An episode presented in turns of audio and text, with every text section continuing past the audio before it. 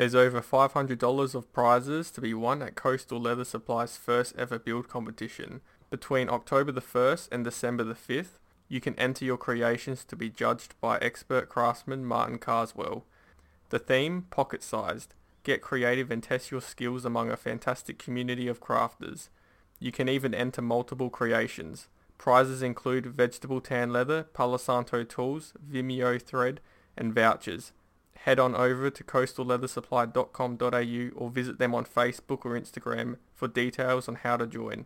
Australian and New Zealand entries only. Welcome to episode 26 of the Joseph M. Leather podcast. In this episode, I have re- have a returning guest, Jesse from Lost Penguin. Welcome, Jesse. Thank you. no, it's good to have Welcome you. back. Yeah. no, I, I do like these. Um, I've been wanting to do some more returning episodes because, yeah, like I mentioned before, when you speak to one person once, you don't hear from them again. It's good to be able to reconnect and see, you know, how you've been going and talk some more leather work. Yeah, So, um, yeah, how how have you been? Like, I'm good. We've been real good. Um, what did we what did we figure earlier? It's how long it's been? it has been well, episode seven was your first. Maybe six months, six at least six months, right? I think it was February. Oh, let me just scroll through. It was first of February. The episode came out, so the Okay. interview probably would have. Eight months, seven, seven, eight months. Yeah. Um, no, it's been good. We've been good. Um, I've been trying to stay busy, and we have been busy as far as the leather work goes, and so That, just every day, day to day life life stuff because keeping us busy and it's not really slowing down and but it's been a good year so far. It's been good since we talked to you last time. yeah, no, that's awesome. Because yeah, when I see you on Instagram, you have that those natural veg tan bracelets, or you're on that clicker die, or Keychains and bracelets, they keep me they keep me going nonstop. Yeah. It seems like that's all I ever do anymore. Yeah. And for the most it is all I do anymore. Did you end up selling that green tote bag? Because I think I went on your website some weeks ago, and it was gone. I finally sold the green tote. yes, that's awesome. It's kind of, it kind of a friend of a friend that, that bought it and uh, they saw it and they're like, ooh, we gotta have that. It was up there forever. I know. I know. I know. When I saw it, I was kind of like, wait, did he take this down or did he actually sell it? So I don't know. No, it actually it finally sold. that's- yeah, and uh, I haven't uh, I haven't made any totes in quite some time. I've got uh, oh here last week. I actually had a little free time that I stepped stepped off to the side and I cut off cut out rather some totes. So I've got uh, two full size totes and then one like mini tote I'm working on right now yeah. kind of cut off to the side where I'll, I'll work on a little bit here and there when I get a little bit of free time. But I've got a lot of things I'd like to do in the next few months. It's just finding the time to do it. And You know, you have all these ideas in your head, but then you're so limited because you're only one person. You know, it's Right. uh, can't just. If you had employees, you'd be like, work on this design. It's you sort of have to Oh, do it all your. I'm an employee. I want an employee so bad. I'm just, I'm not quite there yet. Mhm. Like I would, I'd love to be able to hire someone to come do some of the, like the the big uh, business to business or uh, like wholesale orders I'm working on, like the keychains and the wristlets and things like that. I wish I could hire someone to come help me with that to open up a little more free time for myself to focus on things like the bags and like even the tooling and some other more creative projects. I just there's there's not enough time in the day when Yeah. you work a day job. I was hoping that I would get to the point this year to be able to hire someone at least part time to come help yeah. occasionally, and it's it it's kind of difficult because my hours of operation in my leather shop don't really start until eight o'clock or later hmm the- in the evenings. and you know, for me to hire somebody to do anything, you know, I'm gonna I'm gonna want to be overseeing it for some time before I'm comfortable letting them do it on their own. So that that's kind of been a barrier for me is is finding someone that's willing to come do some work a few nights a week, you know, from like eight to eleven or eight to midnight. And at night, it's just kind of awkward hours to work. And you know, if I could find someone that that would be willing to do that and learn what I need them to, to know to do it efficiently, then they I would be able to say, hey, you come to the shop when it's convenient for you, not necessarily at night, when I can trust them to do the job without supervision. It's just finding someone with the time to do it, like put that time in to learn it, and then be able to do it on their own. Yeah. So how did you how did you get all those businesses? Like, is it just through repute, like word of mouth, or like how long have you been doing that for? Because I tried to do it and it's hard. Like it's hard work. Like you know you have to factor in like some businesses they're on a budget. They don't want to spend. You know they don't want. Oh, sure. And, and you know, it looks like I'm doing a ton of stuff, but really I've only got uh, the four, four of those wholesale accounts that I make the private label items for. Mm, Um, but it, two of them have so much work for me, they keep me really busy. So I'm kind of feel like I'm working on them nonstop. Um, but again, I mean, it looks like I'm super busy all the time based on Yeah. like what I'm putting and, and what I'm knocking out. But, um, and I feel like I'm staying, you know, moderately busy, yeah. but yeah, I don't have a ton of, of big clients that are ordering those hundreds or thousands of pieces all the time. I've, I've got a small handful of really quality clients that are consistent in their ordering, which helps a lot. Yeah. So I'm not I'm not out there trying to hustle to to make the sales and, and find new clients. And I've got the I just try to keep all I got to worry about is keeping those few clients I have happy. Yeah.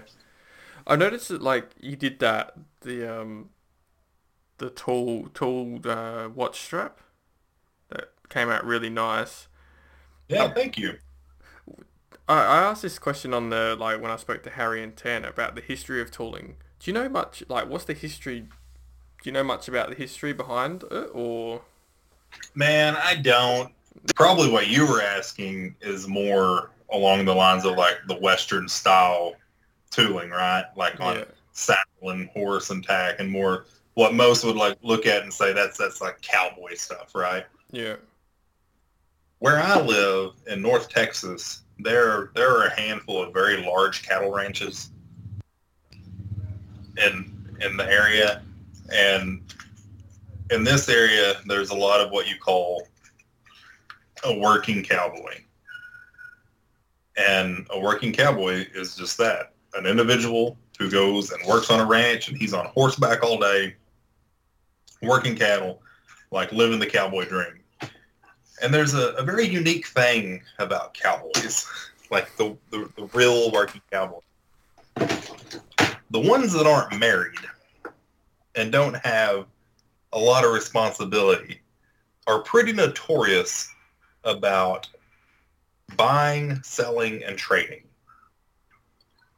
And they're known to spend a little extra money on something that looks fancy, whether that is a saddle or leggings or spurs or a bit for the horse. They like pretty things, right? They want they want these pretty things, these pieces of art, and whether it's silversmithing on the bits and spurs or tooling on a saddle or spur straps or whatever it may be, like everybody wants to be a little bit unique, right?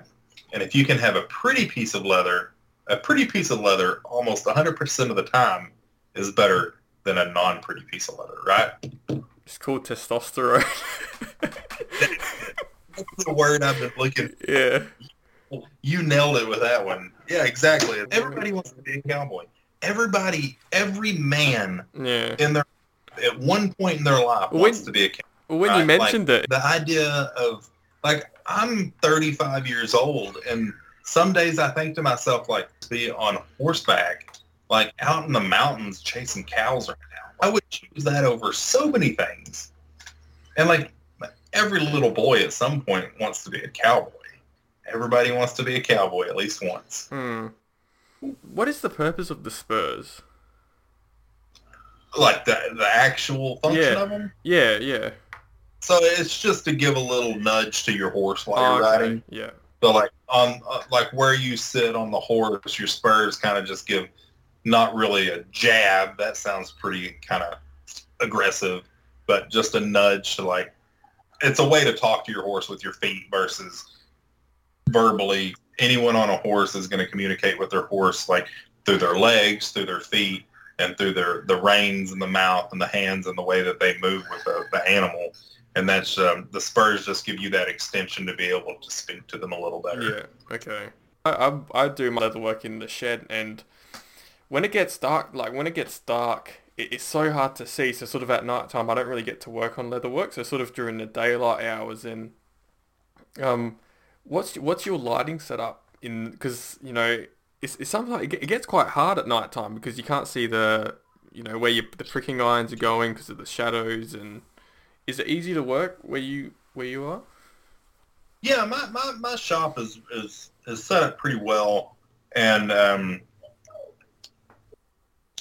the shop I'm in now, because I kind of renovated it last year, and I've got just regular lighting that's in there, but then I have some auxiliary lighting in there as well, yeah. like some some LED, not fluorescent lights, but like the long LED lights that I have hanging in there, like over like my tooling block if I'm doing tooling, but then like over my main work table, my four by four foot by eight foot work table, I've got a big light over the top of it. So I've got good light. And uh, before we moved to this house where I did have this dedicated space, like an actual workshop, I worked in an extra room and I would run into the same thing. Like lighting would be difficult because it was just generic, like home, like the lights in your house because it was an extra bedroom. So I struggled with that a little bit there, but it's not so much an issue now because I have decent, de- decent lighting in there to kind of keep everything lit up. Yeah and it, I'd like it to be better, but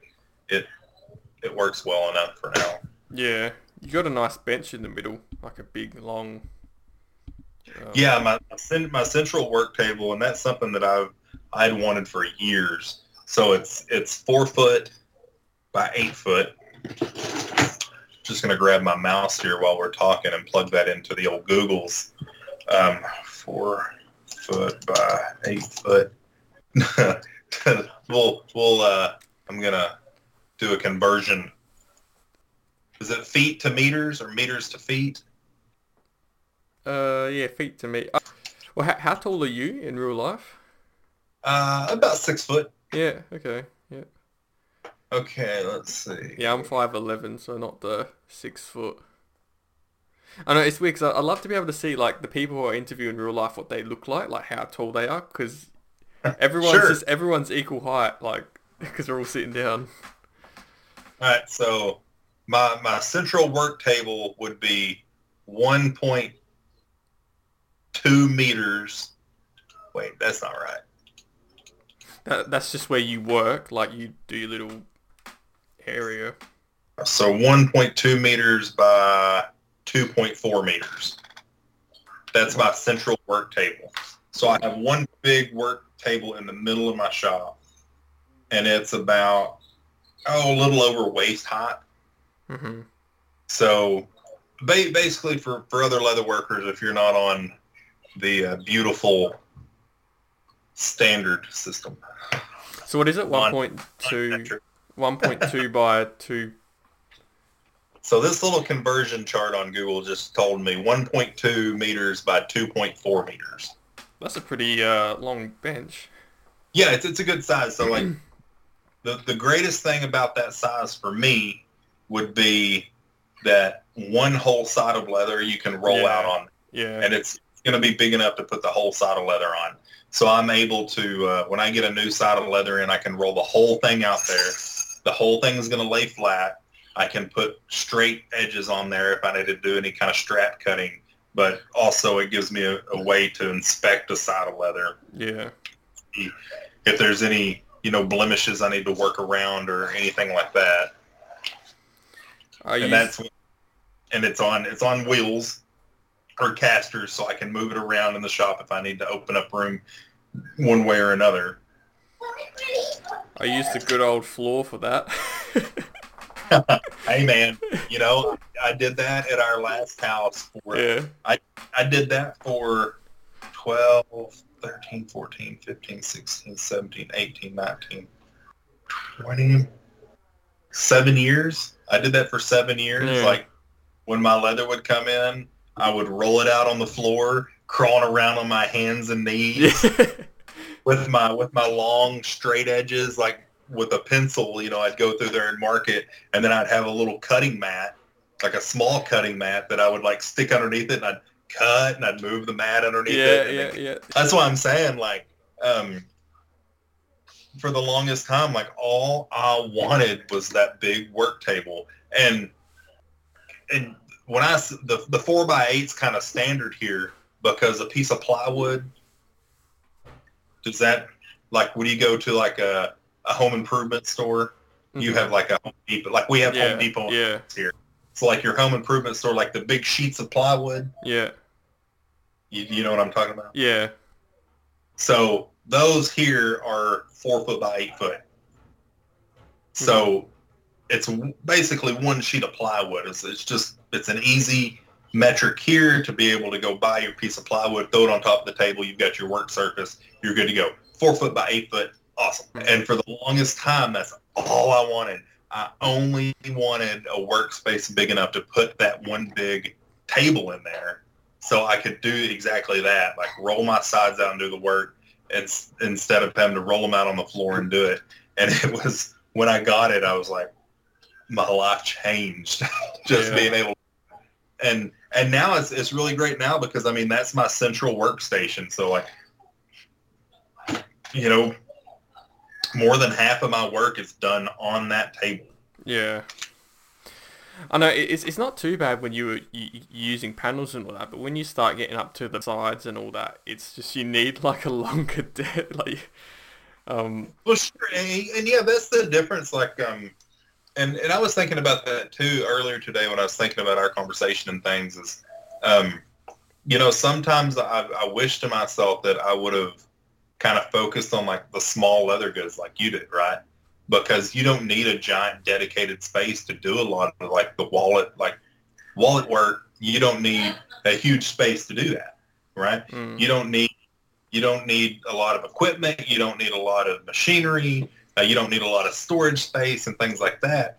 And and that, that's kind of the difference in kind of what I do because the the products that I make are so varied that I I do need the sewing machines. I do need the splitter. I need the the clicker and like the foot press. So I need all this extra space to do that. And then sometimes I look at that and I think, man, I should have just stuck with making like one off wallets where I could just have like a little table off in the corner and just focus on cutting my wallets and my hand stitching and I would save so much space. yeah. Uh, well, it's interesting because um I was sort of thinking sim like similar but the opposite to you where it's like good to have a sewing machine because um because with items like because so, someone did a message me and they wanted like a tote bag and because I hand stitched like I've, I've only I think I've only done one tote bag before Hey man, some of those bags you've been making here lately.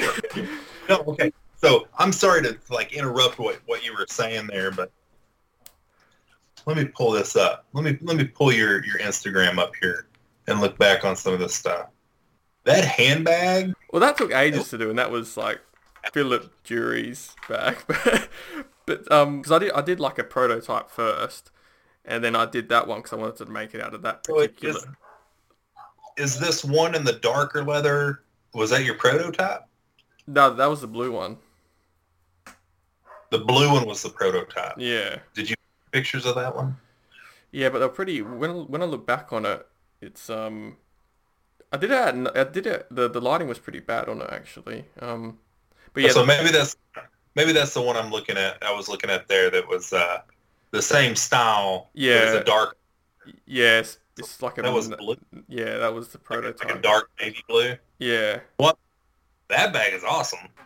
When you posted those, I saw those. He hand stitched those. I know that he did, and it took him forever.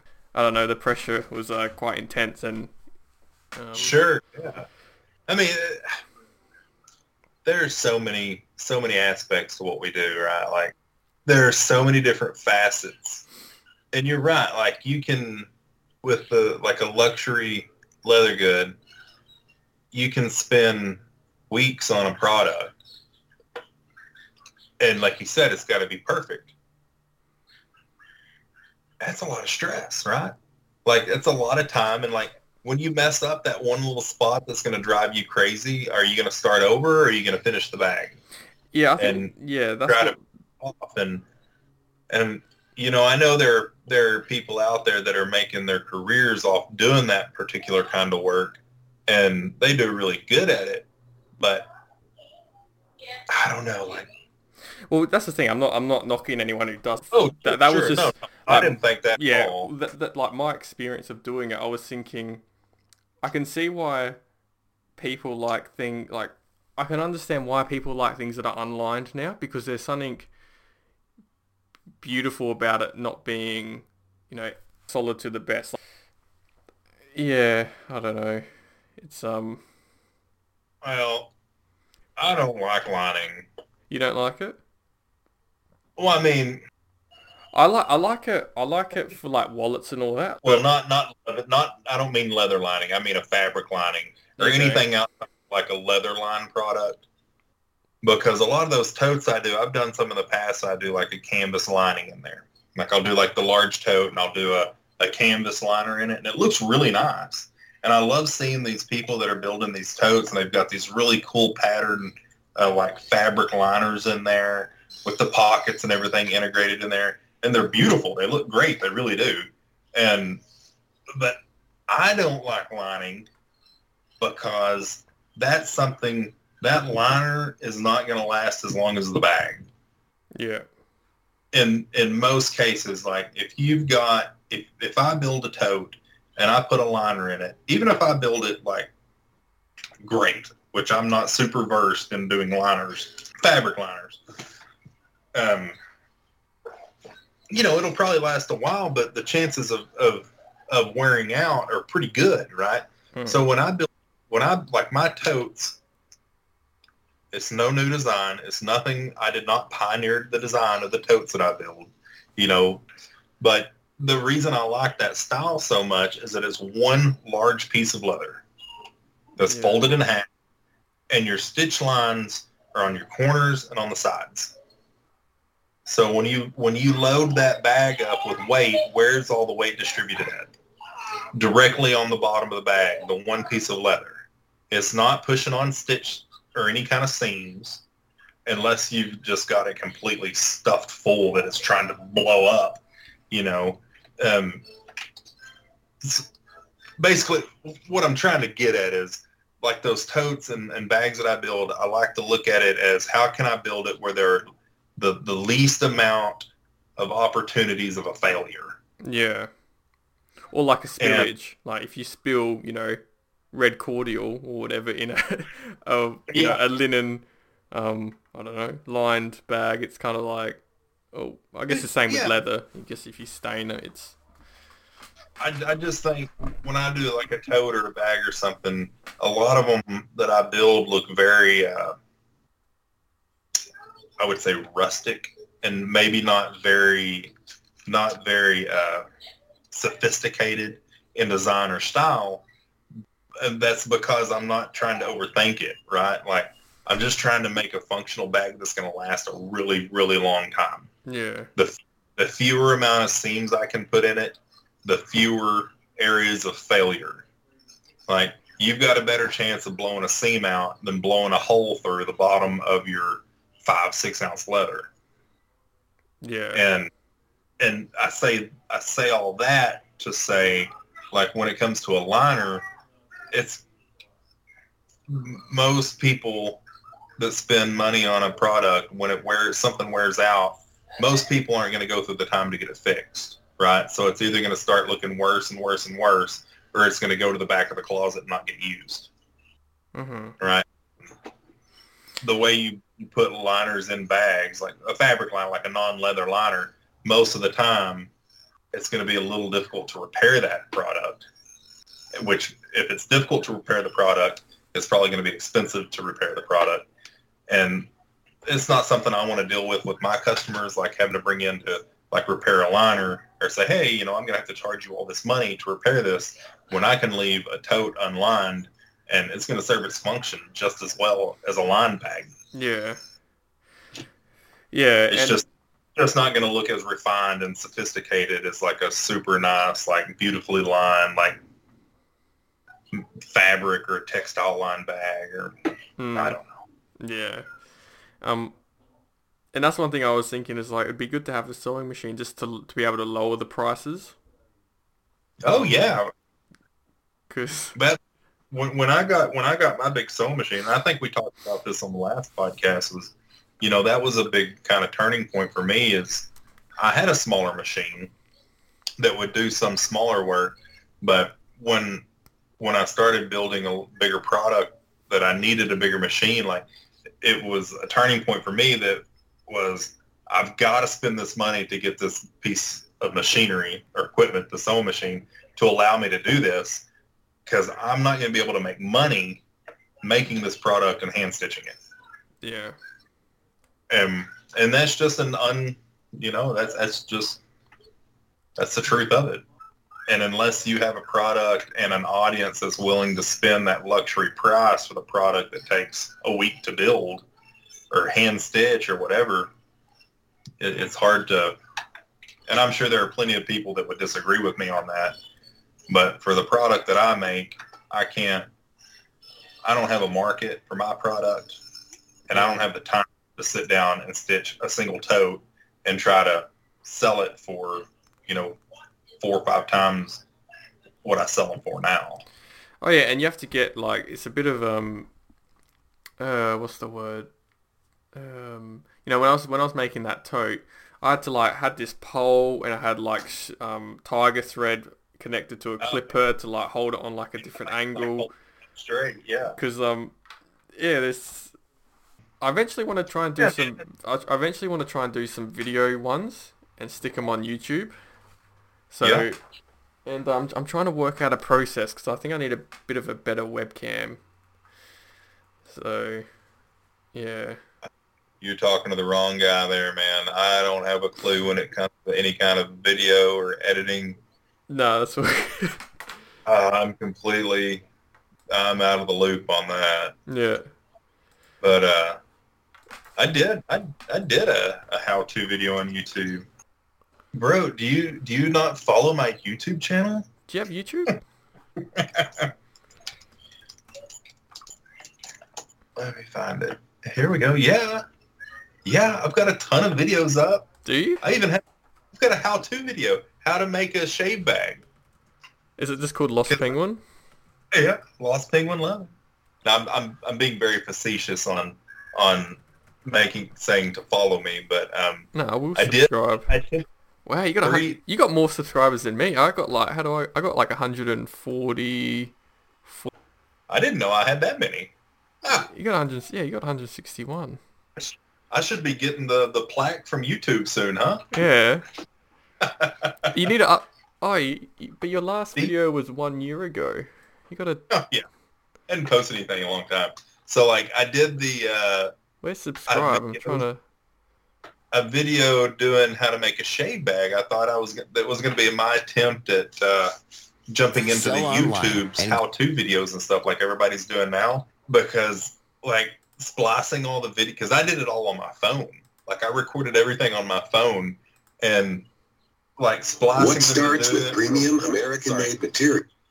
Like trying to do the editing and everything was so much work. Mm, and like when it finally got that done and doing the uh um like uploading it took forever and it took me like five or six attempts to do it yeah.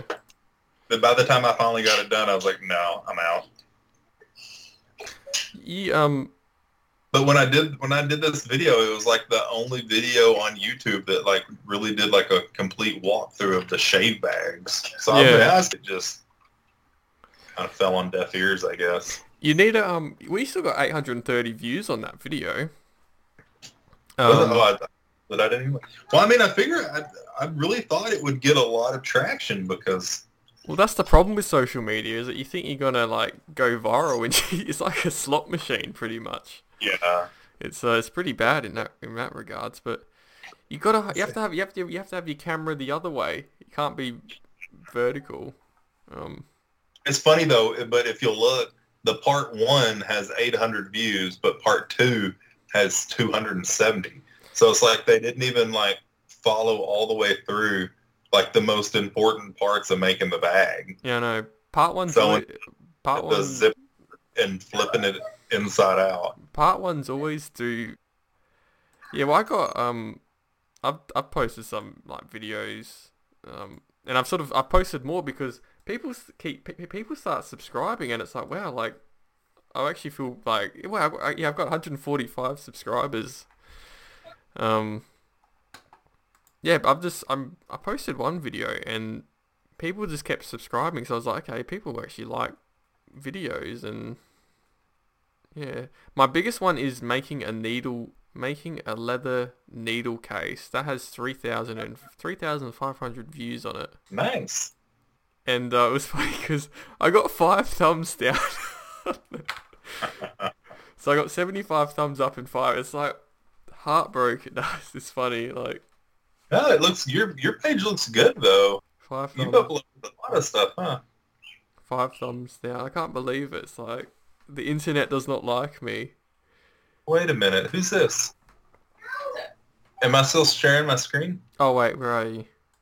Oh, I can't even see. Who's this mustachioed man? Oh yeah, that was like yeah, that was like November. Just nice. what did he say? I think he said for me to do it, and I, I think I did it.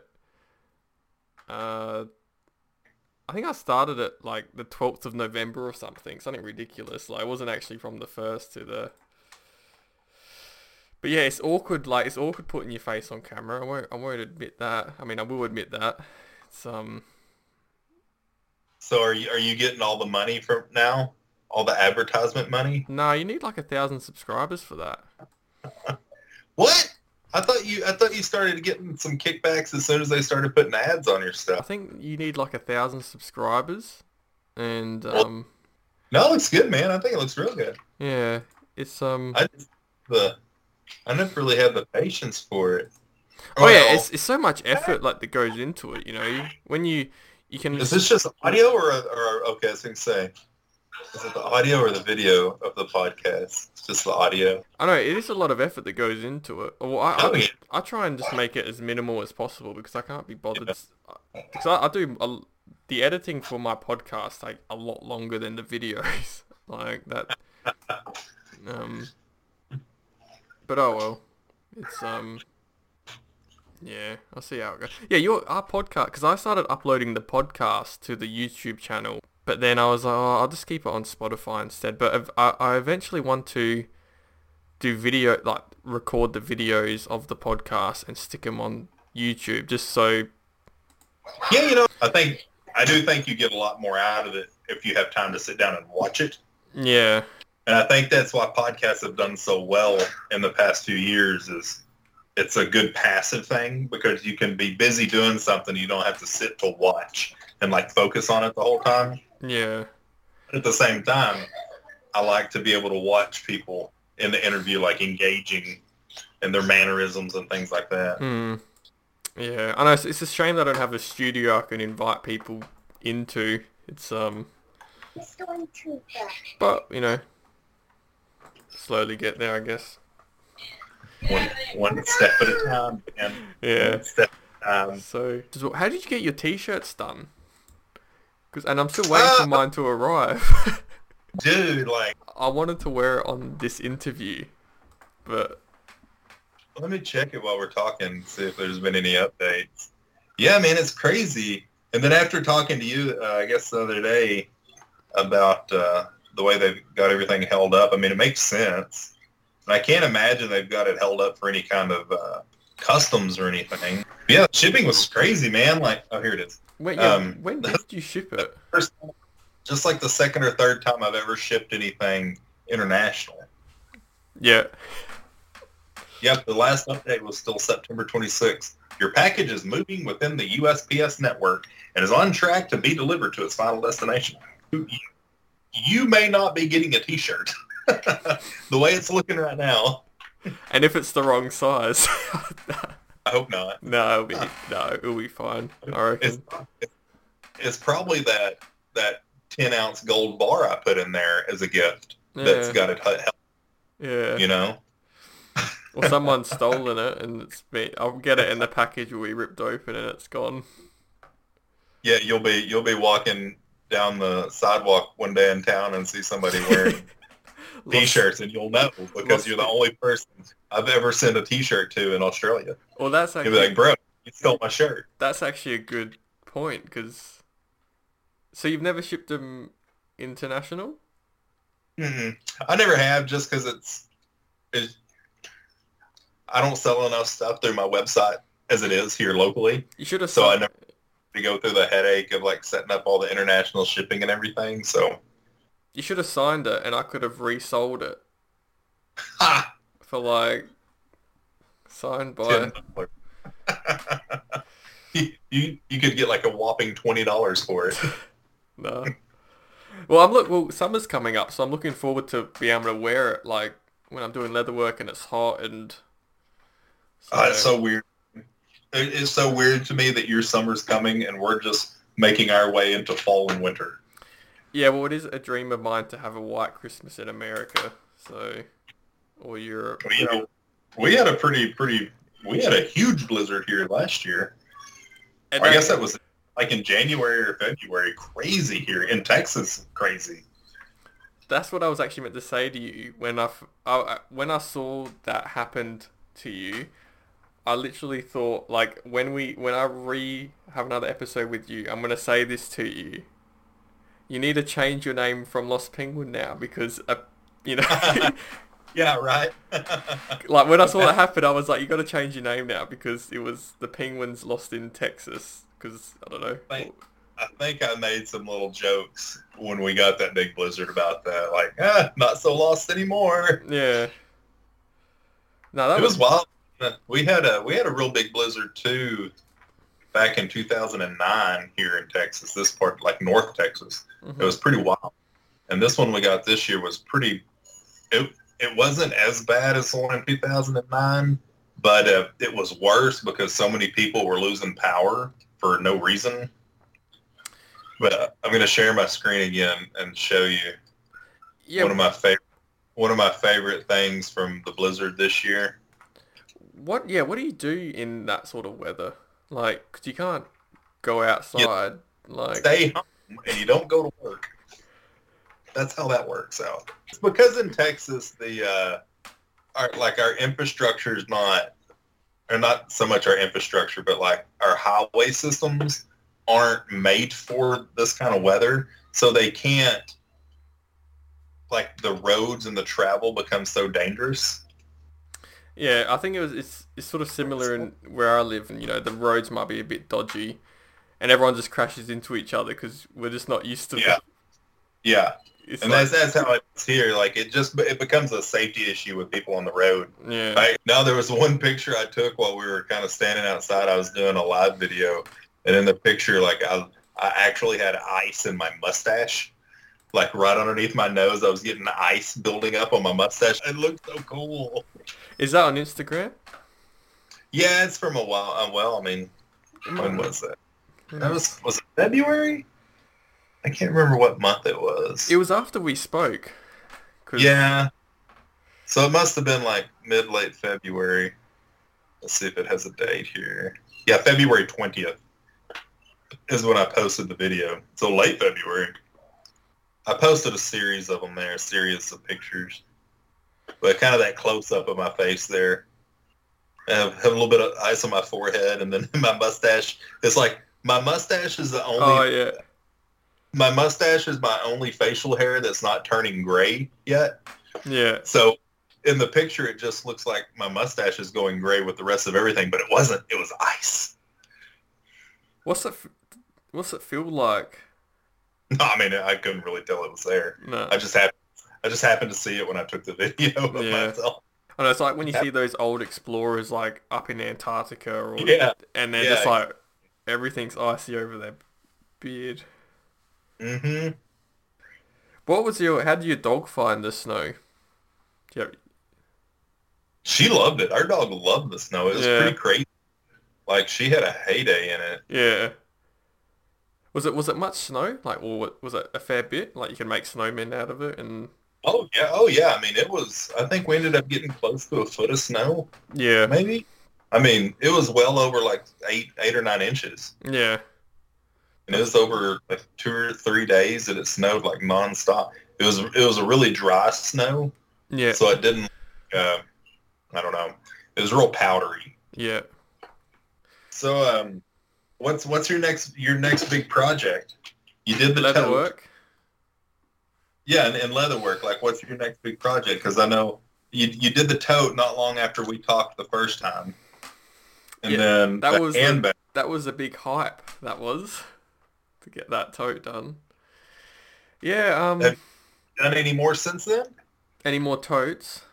Uh huh. No, just because, um, because I've done a lot more, a lot of female bags lately, like uh, Oh. tote and those bags, and it's like I can't really, w- I can't use them, like, so I've been wanting to do some more male stuff. So I have some ideas in the works of some some duffel bags and and all that. Um, yeah, I have, I have a lot of, I have a lot that I've been thinking. I've been thinking about things too much. Like, you know, when you think, I'm more of a very procrastination person. Like, I'll, I'll really examine things, and you sort of won't get anywhere. But um, lately I was thinking I need to, I need to get some more colors just to try some more things out. I ordered some uh, glue from Belt Production, and they were very fortunate enough. They throw like a bunch of scraps in their leather. Like they throw a bunch of scraps in so you get to feel the different leathers. So, um, yeah, I'm, I'm in the process of getting some more colors and different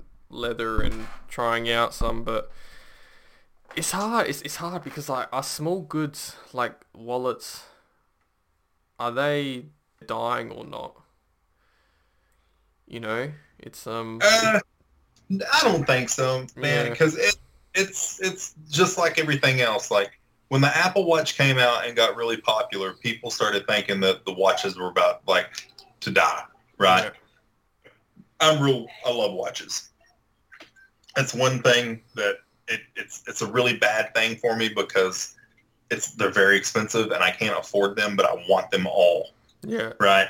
And so I, I follow a lot of that industry, like Swiss watches and high end watches and stuff like that. And when it came to that, when that, well, really when that the iPhone came out, there was a lot of discussion like, is the watch industry dying?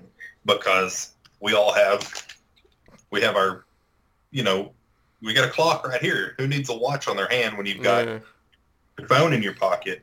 Well, and then when the Apple Watch came out, people were like, "This is totally going to kill the watch, the watch industry," because everywhere you look, someone wears an Apple Watch. Like almost everyone I know wears an Apple Watch, but it, it hasn't because there are still people that want the like the, the artisanal made goods. They still want the handmade items. They still want the high end items.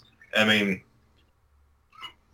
men, there are going to be men out there that are always going to be willing to pay a lot of money for a really nicely made wallet to carry their goods. Mm. Like I, I don't, I don't think that artisanal market is dying, and or high end luxury items, especially because people are always going to want to spend a little extra money for something a little nicer than everybody else has. Mhm.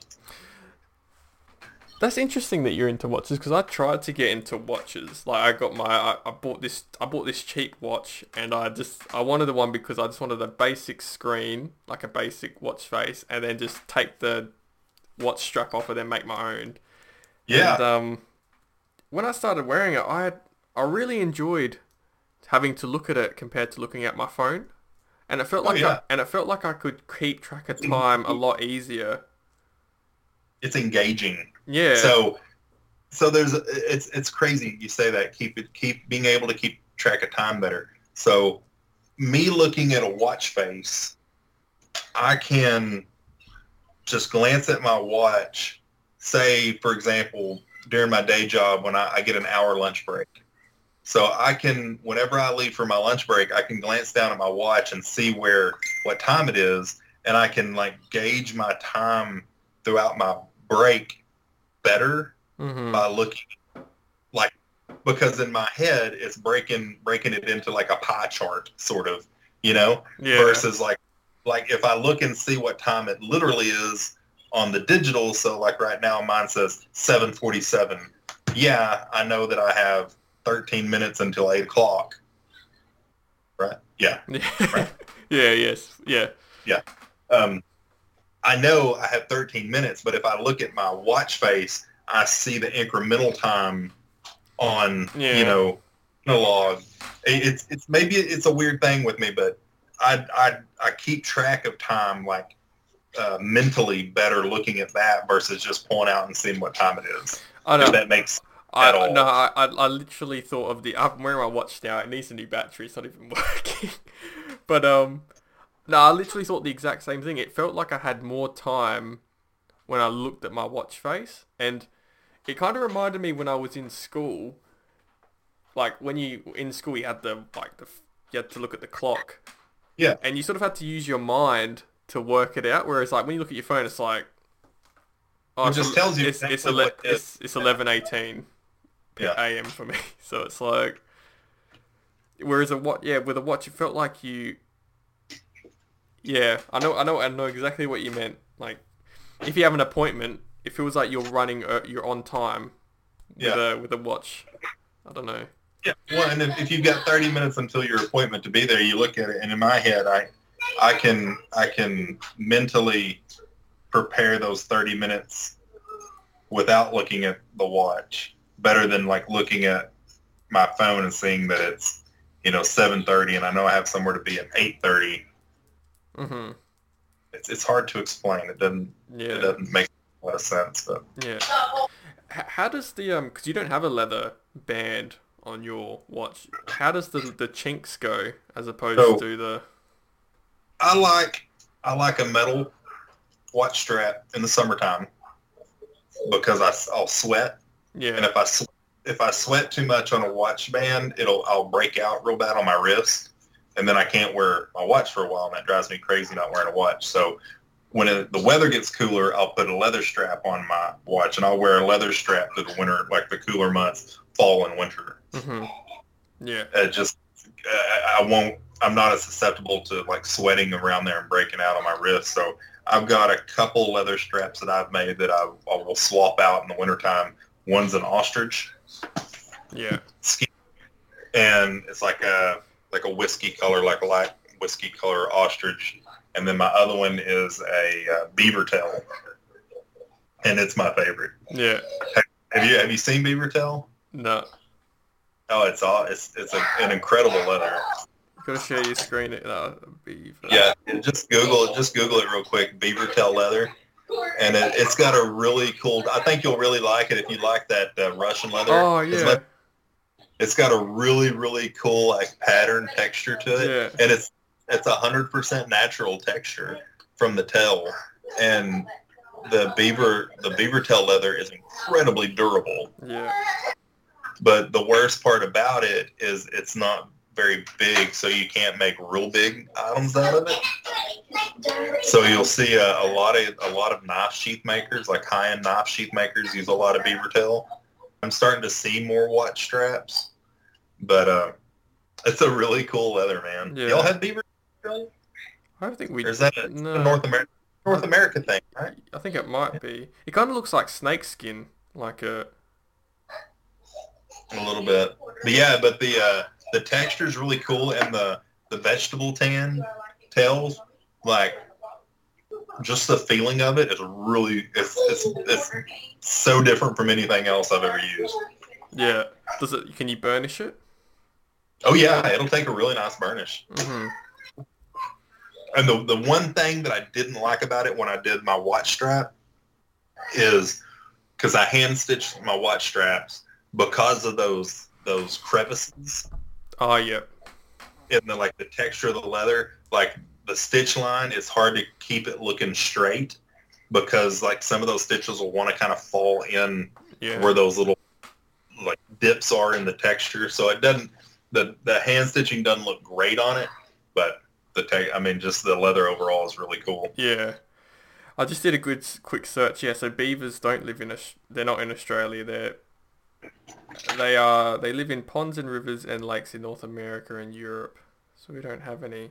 It would probably be class. It'd probably be classed as an as an exotic skin if you were to get it into Australia. Oh, for you, yeah. So that would probably. You'd, you'd probably need to. You know, you know what? When I sent you your T-shirt, I almost put in. I grabbed one. I've got those keychains with that, like the alligator on one side. yeah, yeah. They. I- I grabbed one, and I threw it in in the package, and then I got to thinking about it. I was like, oh, that's like an exotic leather.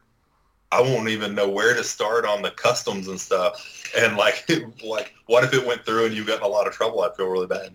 So I didn't put it in there. I'm sorry. Nah, it's all good. I, Uh, yeah, I, didn't. I I- didn't know how to the forms. I was actually talking to um I actually had an opportunity to buy some of that original Russian leather from like the 1786 and I was sort of worried about the exact same thing about the whole cuz Australia has like a real strict biosecurity like um and Yeah. I, I spoke to some la- a lady and she was actually really nice. We we started talking and um she said about how she said like it wouldn't be classed because it was reindeer like so reindeer and calf, that doesn't matter. Exotic skins are they're they're very um per like you need permits and all that. I also found out from a um with a kangaroo you need a permit to send that out of Australia. to export it. Yeah, so like if you so I said to like so if I sell a wallet made out of kangaroo, you need a Yeah. permit to send that out, which is a bit disappointing. Well, you can get one pretty easy, she said. Like you can get one for six months and all that, but kangaroo leather is is such an amazing leather. Like it's it's real strong. It's oh, like Oh, yeah. it's nice and thin. Like my, my watch strap's lined with kangaroo because it's like it's it's such a good lining material. And our second sponsor of this episode is Artisan Sun. Artisan Sun leather care products were created for crafters in mind, not corporate greed. The son of all the artisans who came before him, Artisan Sun, Australian premium wax-based products, handcrafted using all natural ingredients. Their top-selling product is their leather conditioner. Unlike other leather conditioners, Artisan Sun leather conditioner is wax-based, made the old-fashioned way to ensure your leathers stay looking good for generations to come. Artisan Sun also has its signature leather heritage oil, which is ideal for rehydrating dry leather and is an excellent tool for using pre and during leather dyeing.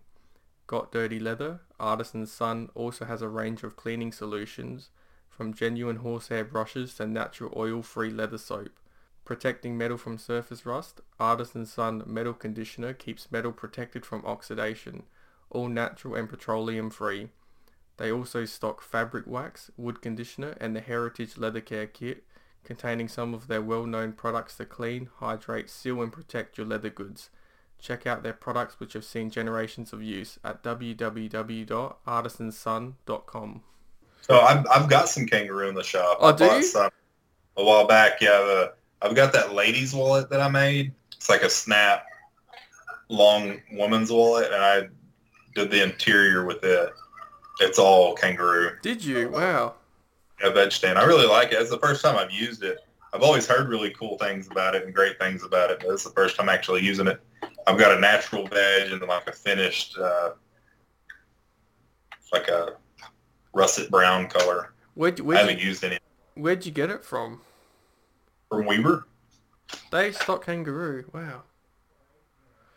The, the, the there's a there's a shop nearby me actually. Um, they they stock kangaroo and it's real high quality kangaroo. Like it's really really good. Um, but they only come in like limited colors, like you know, dark brown, black. Um, Yeah. Like natural and sort of a lightish brown.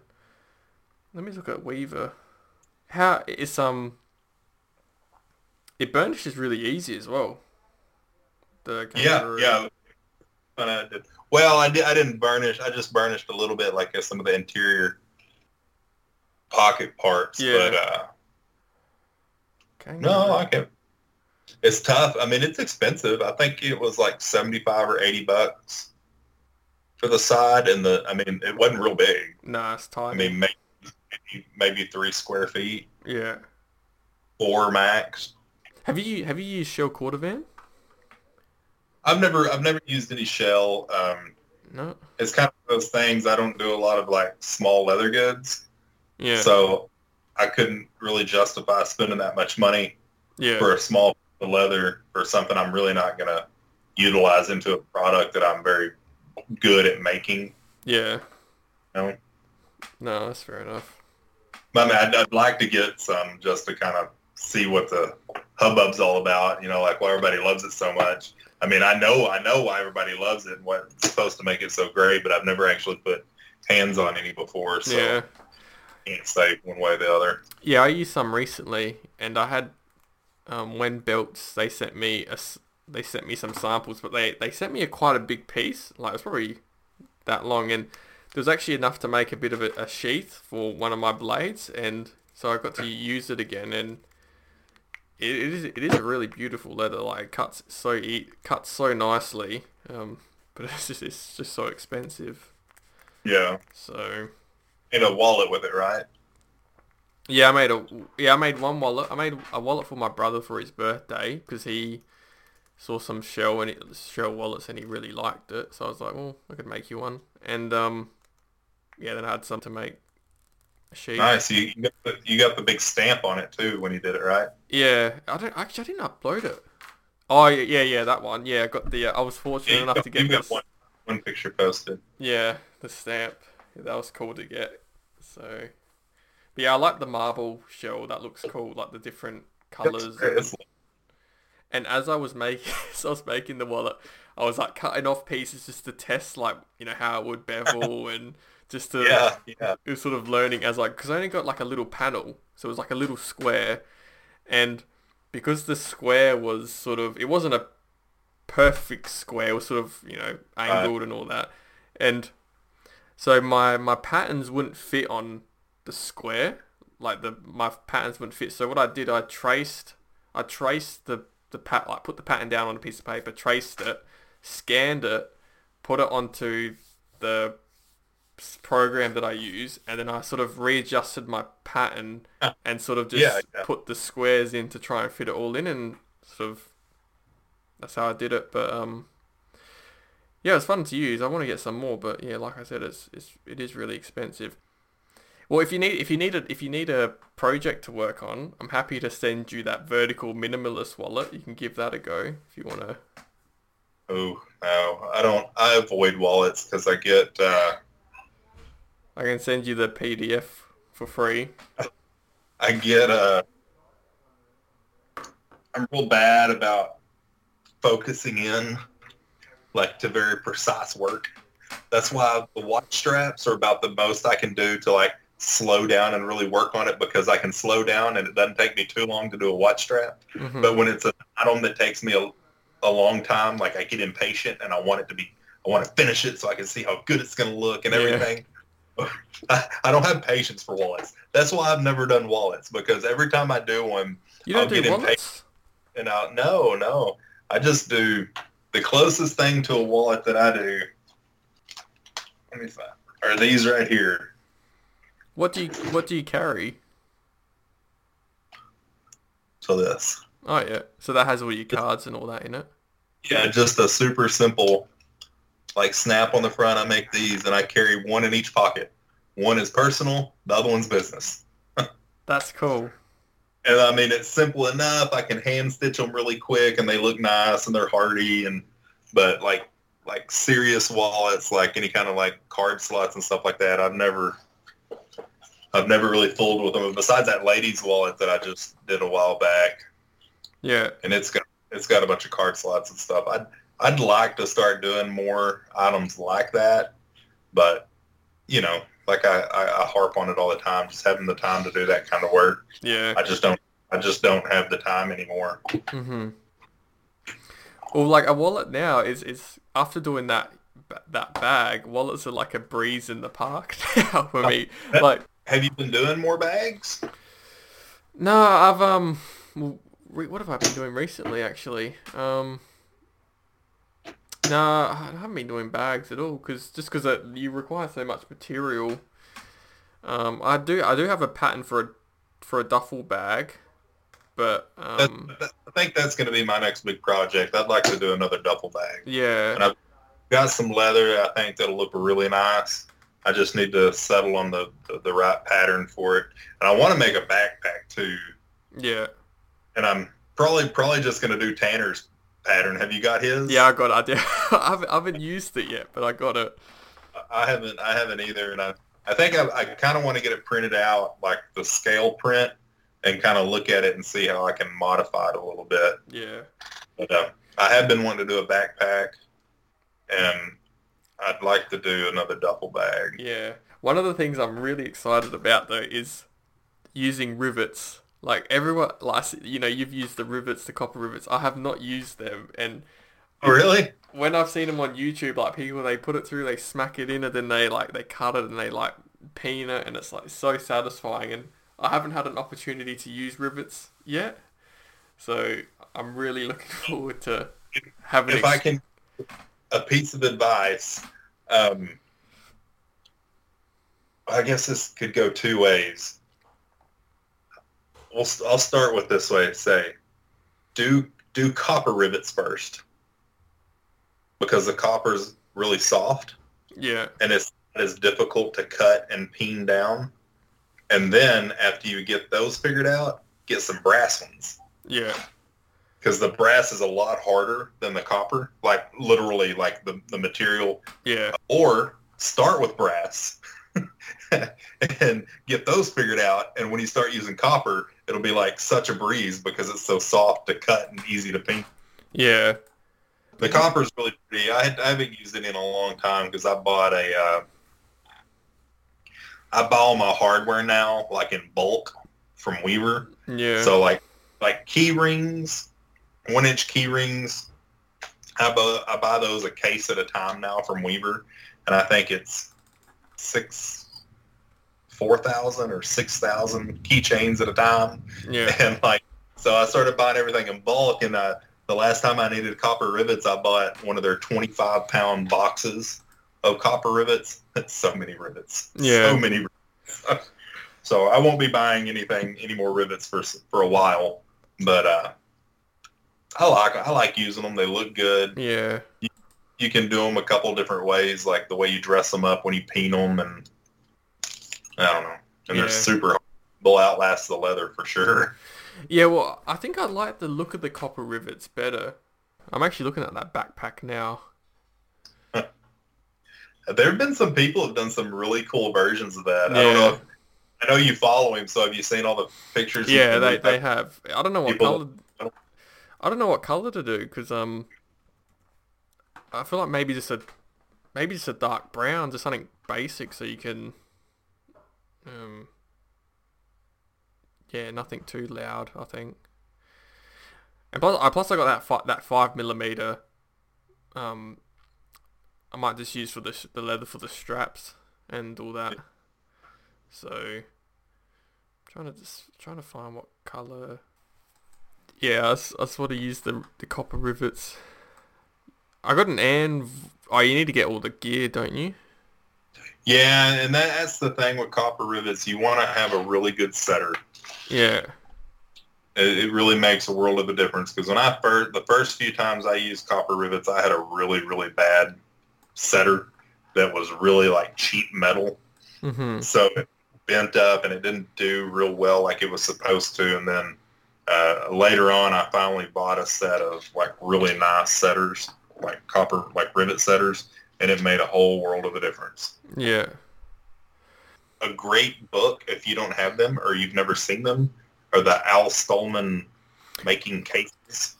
I actually I have seen some of them. Uh, yeah, what are they? If you're familiar with them, like I think you can you can buy a digital version that come in PDF. totally worth it. Now, he he made the books like in the 70s and the 80s, Yeah, so all the products in there are pretty outdated that he makes. So, like for example, one of them is like a cassette player case, or like a like a bowling ball case, and like some really really outdated items they're making the cases for. But the books walk you through absolutely every single step yeah, and like all the little tricks and everything and they're great books. Like I, I try to sit down and look through them ever so often just to kind of remind myself on some techniques and things. How do you spell his name? A L. It's Al S T A well. Oh, there it is. The Art of Making Cases, Volume One. Yeah. There's there's three of them, volume one, two, and three. Mhm. And I think one one and two are really good. And then I think the third one is a lot of like guns like cases and like rifle scabbards and things like that. Mm-hmm. Yeah. Actually, I'll ask you in regards to sewing because is there some parts where you feel quite restricted with with sewing, like with a machine?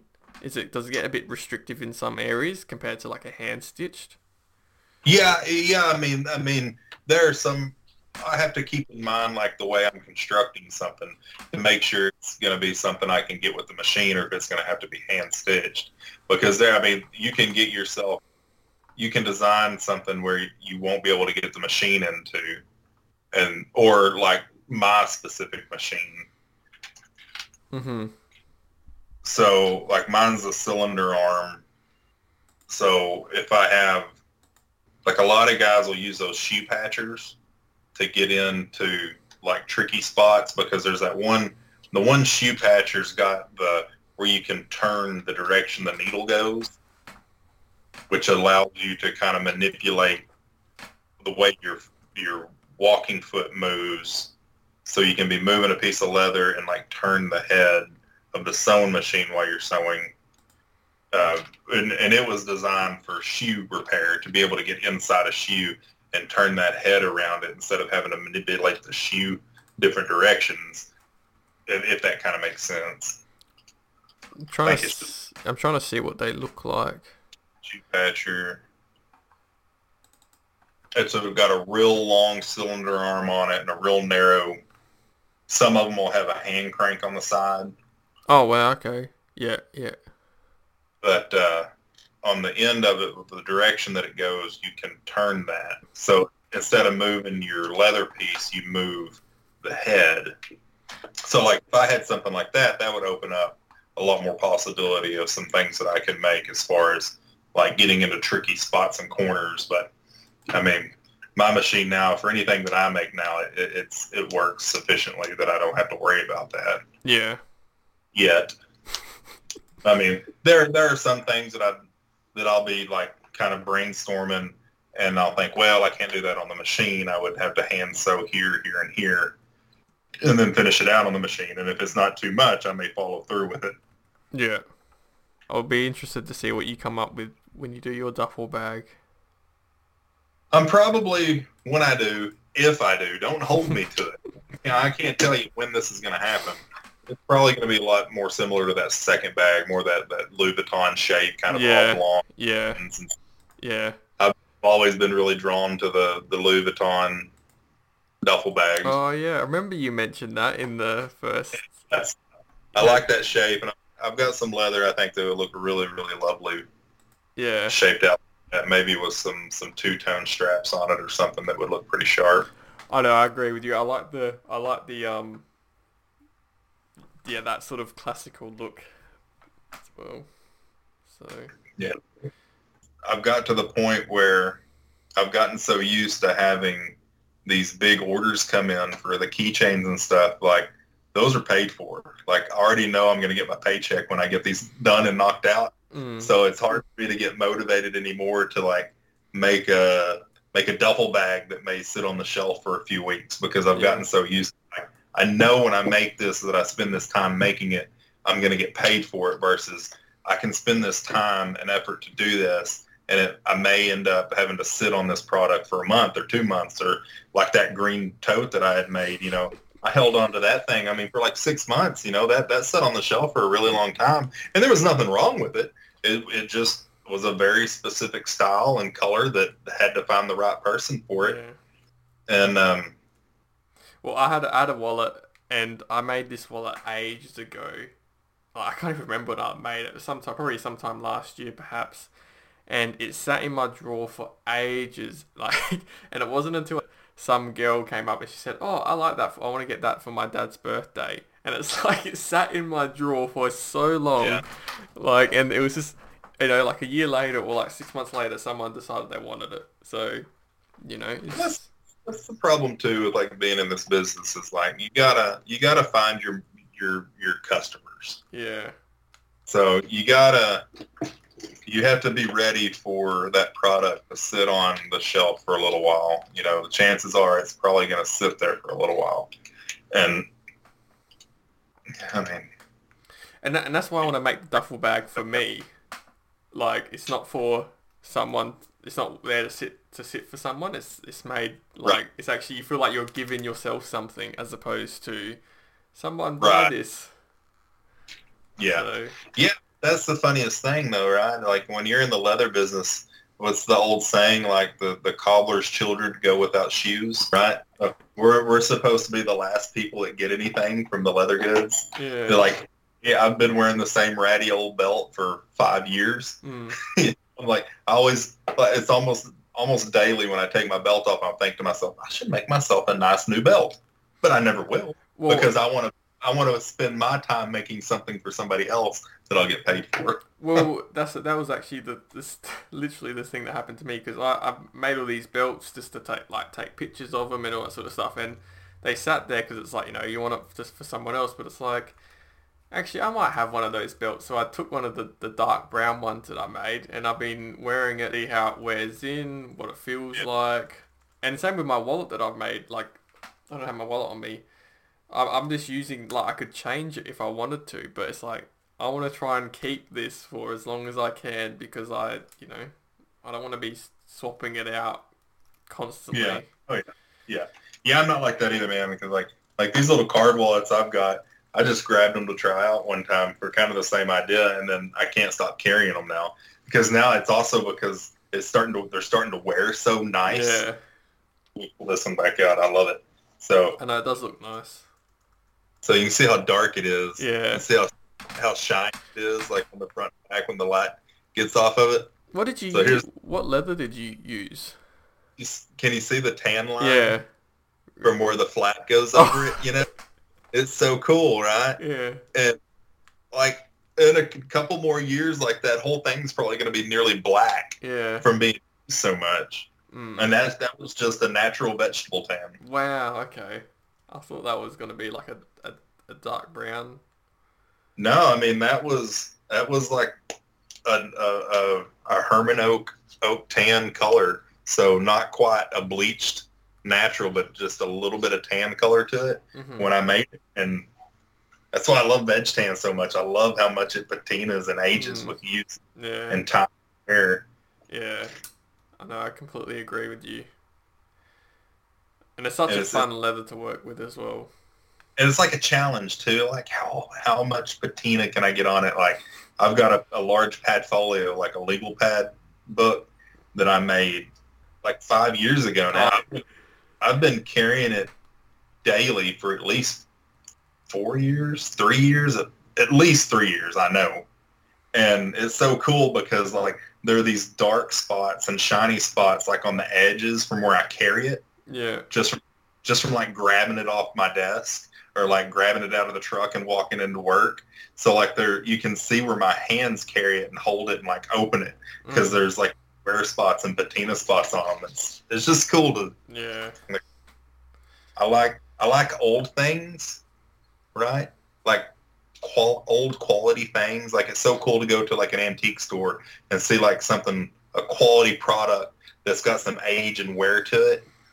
I like those things, but I like the idea of getting that thing new, the quality item new, and doing that aging to it yourself from using it. Yeah. Like I'd rather put the age to it myself rather than buy something that's been distressed to look like it.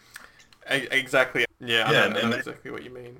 It's like the things the things that I use and I carry, like my, my everyday carry stuff. It's like, yeah, I'm gonna spend a, maybe a lot of money on a pocket knife or a new pen or something, but I'm gonna do that because I know I'm gonna use it every single day Yeah. and it's gonna be quality, it's gonna last, and in five or ten years it's gonna look really cool. Mm. because you're going to be able to see where it's aged and and like the way I've used it, you'll be able to tell from the way I held it and things like that. Mhm. I like I like a patina that's been earned. Yeah. I think it's cool to look at look at something and see. You don't realize how much something gets used Mm. and like how hard an idol may work, like a belt, right? Like probably not for you. You're you're a like a skinny guy.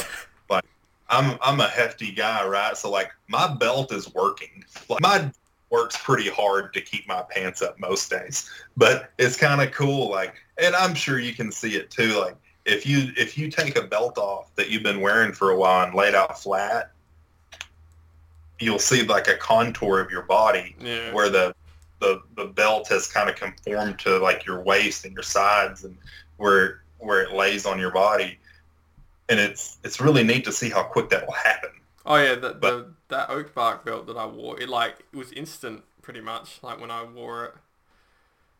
yeah but it's, it's just neat to see like these products that you make like how hard they're actually working to do the job that they were made to do so and i think that's kind of like the part of the patina that i like right is like this this product is working like it was made a particular way to serve a particular purpose and it's doing that and it's working really hard at doing it and like look look how beat up it is and it's still doing what it's supposed to do Yeah.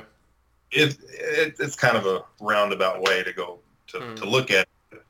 I think it's it, it's a cool way to look at a product to see how hard that product's working for you. Yeah.